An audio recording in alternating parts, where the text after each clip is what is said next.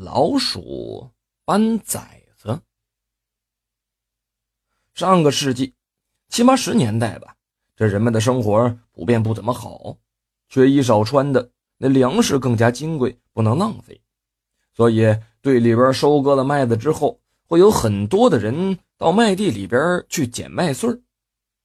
我们村以前有一个张奶奶，眼明手快的，那年轻的时候那是一个捡麦穗的能手。有一次，这张奶奶带着几个小孙子在村子外边的麦茬地里捡麦穗忽然之间就看着田埂边的草丛里边瑟瑟发抖，她开始担心有蛇，于是她过去瞅了一眼。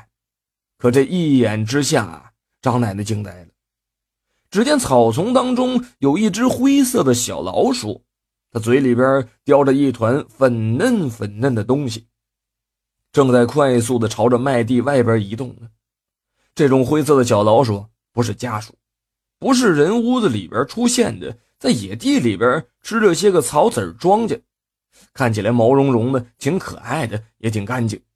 这一被人发现了，它就跑得飞快。我们那儿的人管它叫灰溜。张奶奶追了几步，仔细的看了看这只灰溜嘴里边的东西，才发现，原来它嘴里边叼着的。是一只毛皮都没有长出来的灰溜崽儿。张奶奶心想了：难道这老鼠要搬家？这块地既没有放水灌溉，也没有浇荒掘土的，这老鼠为什么要把崽子叼到其他的地方去呢？老一辈的人受苦受难的多啊，再加上我们那个地方地震等自然灾害也多，所以。张奶奶心里边有点忐忑，她正蹲在那个麦茬子地里边胡思乱想呢，就看着地埂边上的草丛里晃来晃去，那只小老鼠啊叼走了一只老鼠崽子，又返回来叼第二只老鼠崽子。这小老鼠叼着小崽子在草丛里边跑得飞快，一转眼的功夫就消失在地埂的尽头了。这一下子，张奶奶心里边更不安了。她听老人们讲过。灾难来临之前，鸡不上架，狗不回窝，老鼠跟黄鼠狼都会搬家的。难道这块麦地里边要发生什么不好的事吗？张奶奶赶紧把几个孙子给喊了过来，一起走得老远的，然后朝着麦地的方向看。麦地的边上停着一辆大队的拖拉机，张奶奶正在担忧之际，那拖拉机的司机刚好从她面前经过去。张奶奶就把自己的担忧给那拖拉机讲了一遍，建议他把这拖拉机开走，停到村子里边去。这时候，这司机就哈哈大笑了，说：“你这老婆子神经过敏了啊？不就是几只老鼠吗？这这又能什么事儿？拖拉机又不是一袋粮食，你这放这呢，谁能扛走了呀？”说完，不以为然的笑着走了。